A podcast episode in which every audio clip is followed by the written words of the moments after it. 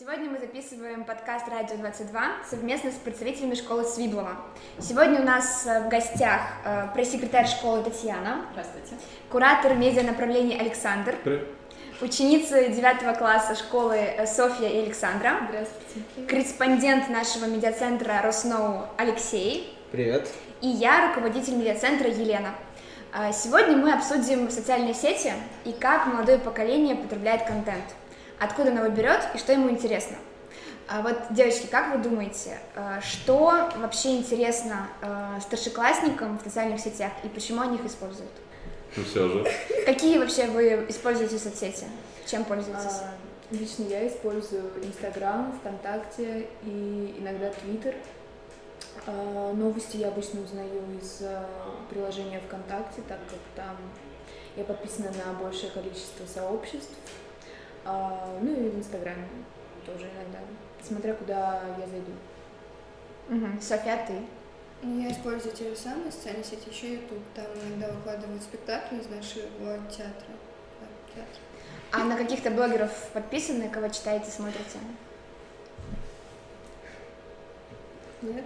Нет? Про просто друзей, да? Да. Смотрите, читаете. Знакомых. Я подписана на, на различные, со... ну, не сообщества, а как это называется, аккаунты э, с новостями. То есть там различные блогеры в этом участвуют вот, и создают контент. Угу. Лёш, а ты вот рассказывал э, до подкаста, что ты Твиттером пользуешься активно. Ты что-то Нет, читаешь? Я им активно не пользуюсь, я им раньше активно пользовался, но в данный момент я не читаю Твиттер, потому что, можно сказать, аудитория Твиттера не представляется для меня э, очень весьма интересной и какой-либо приятной. И я не вижу приятных сторон в ней, к сожалению, потому что зачастую, можно сказать, эти люди делятся, делят все на черное и белое. Я предпочитаю же придерживаться серого окраса, угу. так скажем.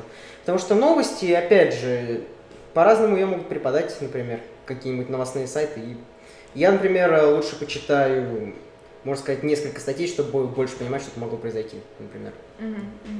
То есть Собственно, посмотреть разные точки зрения да, и да, уже да. потом какую-то свою. Из соцсетей, есть. Например, я стараюсь пользоваться это Телеграмом, я читаю активно новостные каналы, там какой-то там новостной канал два часа, допустим, новостной канал там какого-то либо другого. Канал с происшествиями надо смотрю, но я не особо любитель такого. ВК типа пользуюсь, да, как и все, наверное, в основном активно. Новостные каналы, там, мемы, все такое, то есть, ну, классика. А в Инстаграме я только иногда всякие ненужные фотки выкидываю и все, то есть я очень редко там. В основном, конечно, вот э, здание, например, который оператор наш, общаюсь я через Телеграм в основном, ибо нам там удобнее коммуницировать с какими-то остальными людьми, я все-таки чаще общаюсь именно в ВК, ибо в Телеграм я захожу раз в три дня, как-то так. Ну и, само собой, YouTube, YouTube это мое все. Смотрю подкасты, стримы, записи стримов. А давайте вот пообсуждаем ТикТок. Татьяна, Александровна, ну как вы думаете, сейчас такое двоякое вообще отношение к ТикТоку? Кто-то считает, что это э, пустая трата времени, кто-то считает, что это тренд, и нужно быть в тренде, и понимать, как работает эта соцсеть, э, кто там популярен. Вот, например, мне ТикТок не нравится, я даже там не зарегистрирована и принципиально не хочу скачивать. Мне кажется, это трата времени просто бесполезная. А вы что скажете? У меня нет ТикТока. И до этого момента, до того, как я устроилась работать в школу, я, в общем-то, не хотела его изучать. А, то, что мне попадалось, мне было неинтересно, но теперь мы сделаем аккаунт ТикТока в школе, и мы хотим его наполнить чем-то интересным, может быть, какие-то химические опыты показывать. Mm-hmm. Вот. А еще у нас напротив учительской есть пианино, и дети довольно там хорошо играют. Вот. Мы хотим сделать объявление, чтобы нам присылали видео, и мы могли бы выкладывать в ТикТок. Ну, то есть будем стараться какой-то интересный, познавательный контент создавать. Угу. Александр, ты как думаешь? Да, что-то думать на самом деле. Аккаунт в ТикТоке пришлось завести, чтобы понимать вообще, чем живет современность, скажем так. Вот. И все зависит от того, как пользоваться соцсетью. То есть когда-то, когда вышел Инстаграм, он также был непопулярен какое-то время у определенных лиц. То есть его воспринимали в штыки. Вот, так же, как сейчас ТикТок многие. Но опять же, смотря как пользоваться. Uh-huh. Поэтому, думаю, там можно выцепить какую-то полезную информацию, интересную и в тот же момент какой-то трэш. Угу. В общем, это, и то, и то. Я и ставлю пять копеек. Конечно. Собственно, можно сказать, я к ТикТоку отношусь весьма нейтрально. Почему? Я видел, можно сказать, зарождение ТикТока, я им не пользуюсь сам, сразу скажу. У меня был аккаунт, где было загружено только одно видео под песню Кровостока «Пожар, там горел дом» в Майнкрафте. Так вот, собственно, я видел зарождение даже ТикТока, тогда был еще Мьюзикл, Квай. Это были приложения, где можно было только делать липсинги, то есть двигать губами какую-то там определенную песню, либо записи какие-то. Собственно, этим в основном пользовались либо, ну, в основном, конечно, дети, причем младшего школьного возраста. И на самом, на самом деле большинство блогеров их осуждали за счет хейта такого контента, даже себе, по сути, намутили себе подписчиков, грубо говоря. И потому я к этому относился весьма, можно сказать, отрицательно, потому что, ну, контент, можно сказать, ни о чем был. Но, собственно, после этого, насколько я знаю, это почему-то стало более популярным, это стало развиваться, и уже появился ТикТок. Но на самом деле плюс ТикТока того, что там возможно делать не только липсинги, потому что это, конечно, быстрый контент, это очень быстрый контент, потому что клиповое мышление все такое, надо, чтобы контент был быстрее, короче. И там стали делать возможность, например, загружать видео, например, длительностью минуту.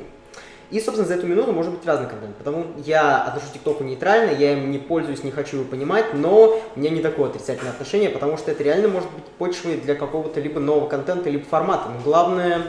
Главное этот формат найти, потому что пока что, мне кажется, ТикТок еще не нашел свой формат. Mm-hmm. Но я думаю, это в будущем скоро ну, произойдет. Может, не скоро. Но посмотрим. Но это просто песочница. Mm-hmm.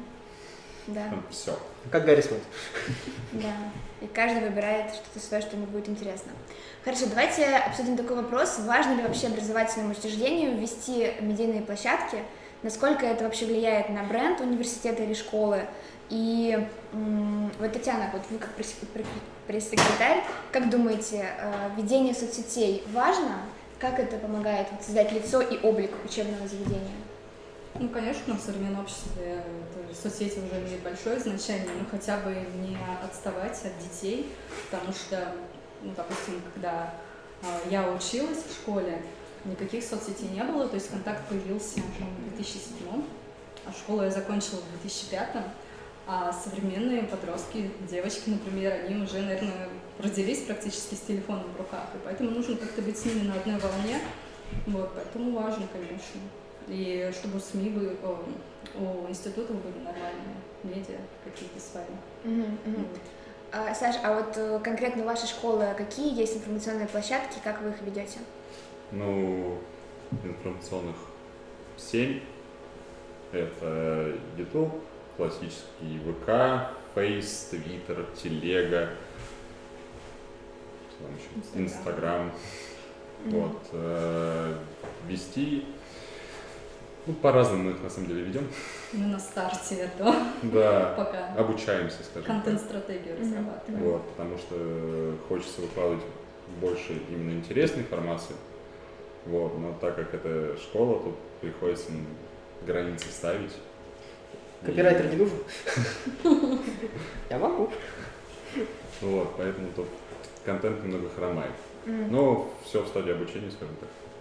Но вы как-то распределяете, то есть у вас разный контент под каждую, под каждый канал. То есть не одно и то же публикуете, а подстраиваете конкретно под каждый. Ну, Facebook и Телега, грубо говоря, там одно копия другого. А вот ВК там уже другая малина. Не знаю. Лес. Можно все, что угодно подобрать. Ага. Рук. Лес рук. Лес рук.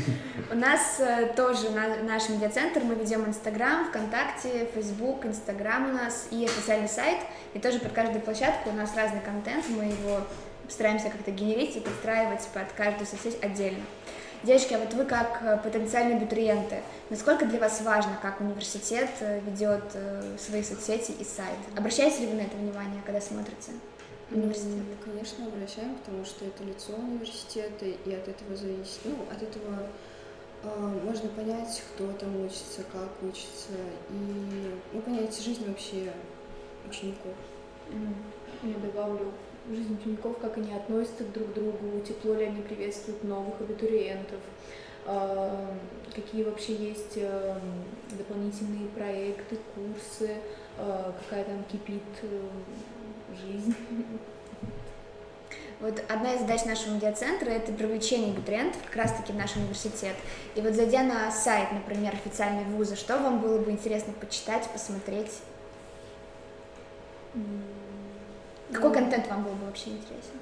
Естественно, информационный, который несет с собой какую-то информацию о университете, ну, и о том, как, в принципе, там все протекало. То есть какие-то события, да, там репортажи с мероприятий, например, какие-то такие, да, статьи, интервью. Ну, и там, то, что нужно для поступления, там, какие-то баллы определенные, mm-hmm. что куда, когда подавать, чтобы вовремя все успеть. Вот это тоже важно. Информация для абитуриентов, да, такая непосредственно. Цены, например. Алёш, а ты вот как креативный человек, как ты думаешь, как можно было бы разнообразить контент вообще на сайте университета, что было бы интересно студентам? Ну, собственно, можно сказать, студентам интересны весьма различные вещи. Конечно, сам контент на сайте я не совсем понимаю, как можно разнообразить, потому что у нас и так, по сути, описываются интеллекту... различные объявления об интеллектуальных играх, как они прошли. Э, недавно вот встречу с космонавтом мы освещали, я репортаж писал. А, собственно, мастер-класс тот самый, благодаря которому мы тут сидим. Как раз-таки, на котором мы и встретились, да, со да, школой да, Свиблова. Да. То есть это, конечно, все весьма прикольно, но... Я бы предложил вести, например, какие-нибудь менее формальные медиа. Это, конечно, понимаю, что это, наверное, будет весьма проблематично, но, э, наверное, дело в том, что меня, например, отпугивает излишняя официальность. То есть я, сами видите, какой человек, немного странноватый, более расслабленный, и потому я все время стараюсь как-то этот формализм снизить. Конечно, да, необходимо все-таки оставаться, то есть это работа, можно сказать... Школа – это не прям место для развлечений. Но я предложил, например, вести какие-то менее формальные либо статьи, либо рубрики, либо что-то такое, чтобы, можно сказать, студентам были более ближе, можно сказать, к со... допустим, к сотрудникам или к самому учебному заведению. Чтобы они, например, не боялись там, можно сказать, заходить на сайт и читать какие-нибудь там новости, очень слишком официальные, потому что это может отпугнуть. Возможно, я, моя речь сейчас была похожа на очень сбивчивую и непонятную, но я постарался. Но главную мысль, я думаю, мы уяснили. А вот на этих неформальных площадках какие бы темы освещались?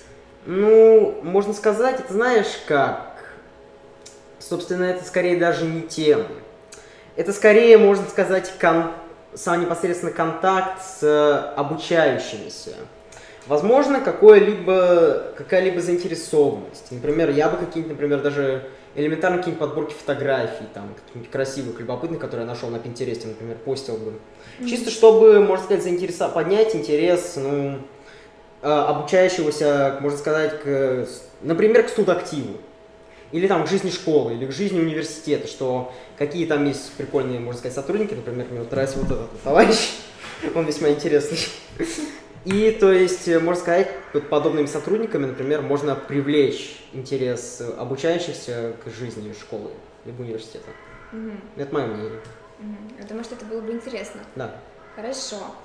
То есть, твое мнение, что какой-то такой официальный, официальный контент, просто, который на сайте, он не очень интересен? Нет, да? я да. скорее считаю, что нужно, состав... нужно вести параллельно два, можно сказать, таких крыла, официальный и неофициальный. Потому что кому-то нужен официальный контент, это очевидно, официальный контент должен существовать.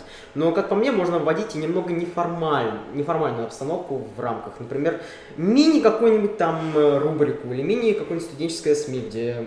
менее официально рассказывается про что, например, что вообще не тараканы нашли. Ага, а как ты думаешь, а вот э, такие темы, не будут ли они цензурироваться? Э, понимаешь, э, скорее всего, цензуры нельзя будет избежать, но, опять же, э, мне кажется, без цензуры на самом деле вообще никак, потому что я, конечно, понимаю, свобода слова – это важно, но... Цензура все-таки, она необходима для того, чтобы контент, например, был более структурирован. То есть есть какие-то определенные рамки, в которых есть, существует контент, потому что если он будет за них выходить, то, возможно, этот контент будет и нечитаемым. Но мне кажется, что не должна быть особо сильная цензура, особенно учитывая, что это, можно сказать, неформальное, даже почти неофициальное студенческое СМИ. То есть если оно не особо официальное, то зачем его цензурировать? Оно, оно же не лицо там, университета, например, оно его не представляет. Это просто студенты, которые делятся, например, интересными новостями с другими студентами. Или какие-либо там особо участные преподаватели, которые хотят быть ближе к обучающимся, они, можно сказать, там могут или высказать свою точку зрения, или просто рассказать о каком-то там ивенте, или это просто контент, общаться с студентами. Это контент, который генерят сами студенты, сами преподаватели. Да, да, да, да, типа mm-hmm. такого. Потому mm-hmm. что можно же вовлечь человека, например, меня в медиацентр вовлекли же каким-то образом, можно вовлечь человека, чтобы он сам этим заинтересовался и решил чем-то таким заняться. Mm-hmm. Хорошо, поняла тебя. Александр, а ты вот как куратор э, медианаправлений, какое твое отношение к неформальным площадкам? И а считаешь ли ты их нужными? Отношения исключительно положительные.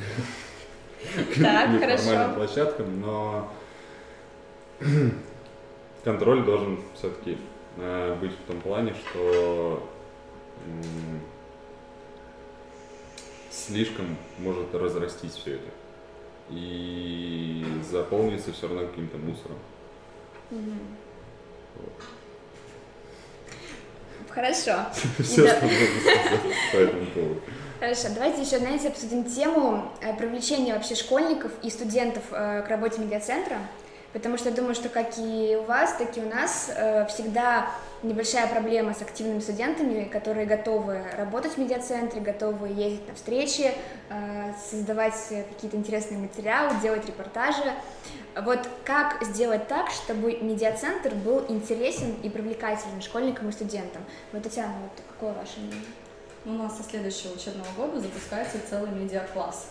То есть у нас будет тридцать пять учеников, которые будут, ну я думаю, надеюсь, сотрудничать с нами.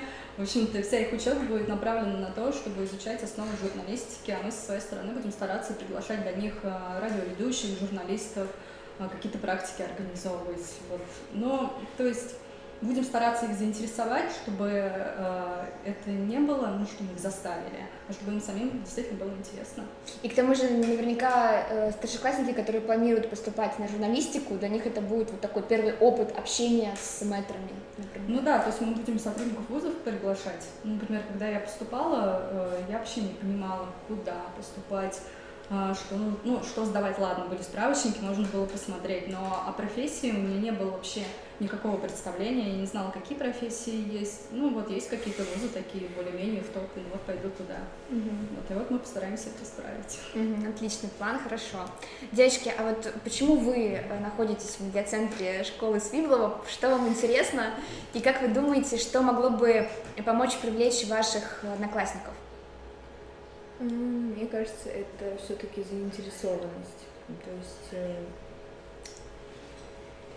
ну, заинтересованность. Если эта тема интересна, то, ну, не если не интересно, то человека не заставишь. А почему вам интересно? Почему вы пришли в медиацентр? Так сложились обстоятельства. Так вышло, да. Но Поз... это поинтереснее, чем педагогический класс. Позвольте, я пошучу. Надо привлечь... успеваемость, mm-hmm. помощности. Ну, конечно, это не обязательно, потому что я считаю, что просто это можно, знаете, это, наверное, даже скорее должна быть какая-нибудь пиар-компания медиацентра, там, что, смотрите, вот у нас интересно, вот у нас люди занимаются этим, могут обучиться тому. Это, конечно, не позволит прямо сделать массовость медиацентра, но зато позволит привлечь нужных людей. Вот, например, я. Я же, можно сказать, своим всем одногруппникам рассказал, что медиацентр, смотри, там прикольно. И вот пришли же сегодня люди. Пришли. Mm-hmm. Даня, он пришел, который оператор. Тоже он узнал, что можно заниматься вот таким подобным делом. Тем более, учитывая то, что он очень заинтересован в этом. То есть я считаю, что нужно именно привлекать прям заинтересованных людей. То есть говорить, что у вас будет возможность, например, ну, творить контент, что какие-то там свои авторские статьи писать. И человек, который, например, любит писать, как я, например, он такой, ух ты, я смогу написать свой контент, у меня авторская колонка или что-то типа такого. Или я смогу освещать события, или, как, например, я давно мечтал посидеть на подкасте, повести его. И вот я сижу на подкасте, рассуждаю. Конечно, брать репортажи и задавать студентам вопросы, это было для меня весьма сложно, потому что тогда я очень стеснялся, я и сейчас стесняюсь. Но зато это опыт, тем более. Так, же, так или иначе, участие в подобных каких-то мероприятиях – это опыт, и этот опыт может весьма положительно отразиться на каком-нибудь дальнейшем там, или поступлении, или судьбе человека, или выборе места работы. То есть, То есть ты пришел в медиацентр, потому что тебе вот интересно писать, создавать а... контент? Ну, собственно, такая творческая деятельность. Собственно, да, я хотел творческой деятельностью заниматься все время. Я, можно сказать так, хотел зарабатывать мозгом. Потому как только мне сказали, что ты можешь пойти попрактиковаться вот в медиацентре, я, я подумал, подумал. Сначала думал, конечно, идти в другую немного рекламную кампанию, но потом подумал, подумал и пошел к вам. Потому что я взвесил за и против и понял, что у меня больше шансов в медиацентре работать, чем в Stream Alliance. Mm-hmm. Кстати, не очень хорошие отзывы сейчас об этом агентстве, так что не зря. Не зря, не прогадала. Yeah. Ну и мы очень рады, что ты с нами. Девочки, вот вы рассказали, что вы заинтересованы, вам интересно, а вы планируете вообще поступать в какие-то, поступать на направления, связанные с журналистикой? Я очень переменчивый человек, и мои желания меняются буквально каждые пять минут. То я хотела стать юристом, то журналистом, но мне кажется, все-таки в будущем эта профессия будет достаточно перспективно и требовать, не требовать, а востребовано. Mm-hmm. Вот, поэтому, мне кажется, журналист, какой-то пиар-менеджер, что-то в этом роде, все-таки моя душа ближе к этому. Работа в медиа тебе была бы да. интересна. Но к тому же у тебя еще два года, да. то есть определиться есть время. Понятно, хорошо. Александр... Кстати, я примарку сделала по поводу востребованности. Девочки говорят, ну, вот, например, когда был карантин, многие люди остались без работы. Я занималась, ну, помимо там, основной своей деятельности, еще смотрела вакансии, где-то подрабатывала. Ну, работала я не в школе. Было очень много вакансий редакторов. Вот, то есть в то время, когда многие остались без работы, у редактора вообще всегда была работа, потому что она не привязана ни к чему, и профессия действительно востребована. Поэтому mm-hmm. перспективные направления выбрали девочки. И к тому же можно работать удаленно и при этом неплохо зарабатывать. Да, то есть комфортно. Этим людям им не пришлось перестраиваться на удаленку, они так и работали, да. И можно очень приличные деньги этим зарабатывать. Угу, угу. Хорошо. Александр, а вот как ты думаешь, что можно было бы сделать, чтобы привлечь школьников в ваш медиацентр? Есть у тебя какие-то планы, возможно? Хм. Как бы сказать-то? Рас- расширить поле действия. Скажем так, не только заниматься журналистикой, там, съемками репортажей, подкастами теми же самыми, но как бы вот, ну, есть проект, грубо говоря, неофициальный, атмосфера, и от него стараться как бы развиваться в разные стороны, вот, и из-за того, что это много, многосторонность, не знаю, это как раз таки будет привлекать народ, потому что все равно школьный возраст, он такой, где нужно пробовать, постоянно пробовать. А вот скажи мне, вот сталкивались ли вы в своей работе с тем, что у вас не хватает каких-то профессиональных навыков? Людей, то есть нет людей, которые верстают, которые снимают, просто мы с этим сталкиваемся в нашем медиацентре, нам очень не хватает. Мы это, с этим сталкиваемся не то, что каждый день, каждый час. И как вы выходите из этого? Либо находим людей, либо среди обучающихся, либо знакомых, либо просто нанимаем специалистов непосредственно, но зачастую просто обучаемся сами, то есть невозможно уметь все. Мы вот. надеемся на наших учеников, Очень потому надеюсь. что да. на базе этих полигона ученики изучают там Photoshop, вот, Illustrator, и поэтому ну, мы как-то рассчитываем их привлечь. Mm-hmm. Я думаю, им будет интересно не просто поучился, что-то там потыкал, а как раз что-то сделать своими руками и увидеть результаты опубликованные. Мне бы такую программу. Можно опять же в школе замутить, как фотоклуб, чтобы дети понимали, что такое съемка, mm-hmm. и благодаря этому клубу уже приглашать непосредственно СМИ. Фотографы, кстати, нам тоже нужны. Мы обсуждали с Александром недавно, что у нас не хватает фотографов на местах, то есть когда какие-то события и праздники в школе проходят, сейчас фотографируют эти праздники учителя. Mm-hmm. Вот. И было бы неплохо привлекать учеников, которые, может быть, где-то у нас будут обучаться внутри, в кружке, и отрабатывать навыки, снимать. Mm-hmm. Кстати, в школе Свиблова начинает развиваться система тьюторства. То есть тьютор — человек, который определяет способности ребенка, склонности его и будет направлять вообще, куда, в какое направление двигаться. То есть на Западе это делается даже так. Ну, есть родители, которые вот надо ребенку на математику, математика — это перспективное направление, а ребенок, допустим, он гуманитарий, может быть, он станет звездой журналистики. Вот, и тьютеры — такие люди, которые подскажут, что вот, вот надо туда ученику идти. То есть как такой старший советник, который да, помогает да. советам. Не, если сказать проще, то тьютер — это распределяющая шляпа из Гарри Поттера. Mm. Ну, кстати, понятно. Пятая сесарская. Ну, можно сказать, главное, чтобы родители прислушивались к этому тьютеру, а то некоторые родители бывают, которые не особо хотят прислушиваться, даже к тому, что, учитывая, что у ученика есть талант, например, кто-нибудь там играет гитарой, ему говорят, что за бред, какая гитара, иди экономистом, а человек с цифрами не дружит, грубо говоря. Да, он дружит с нотами. Психолог есть, вот, мы планируем делать подкасты с психологом, это может быть стать одной из тем. Как убедить родителей, что детям нужно именно то, о чем они говорят. Как убедить родителям, что я хочу снимать видео на YouTube, а не выжить? Что он не экономист, а блогер. Да. Мама, я инстамодель. А у вас психолог штатный, то есть школьники могут прийти со своими проблемами и по- пообщаться. Да. да Почему он очень молодой, активный, и я думаю, школьникам будет проще найти с ним общий язык. На одной волне, да. получается, с да. ним. Александр, расскажите, чем вы занимаетесь в киноклубе и какие вообще вы планируете, как, как планируете дальше его развивать? А, на киноклубе мы чем занимаемся? Чем? Смотрим кино. Вот. Изначально все это было придумано для того, чтобы познакомить обучающихся с миром кинематографа, не просто сидеть, посмотреть фильмец, а посмотреть группой людей фильм, потом э, на общении уже после просмотра э, послушать, что думают дети о съемке, о том, что имел в виду режиссер.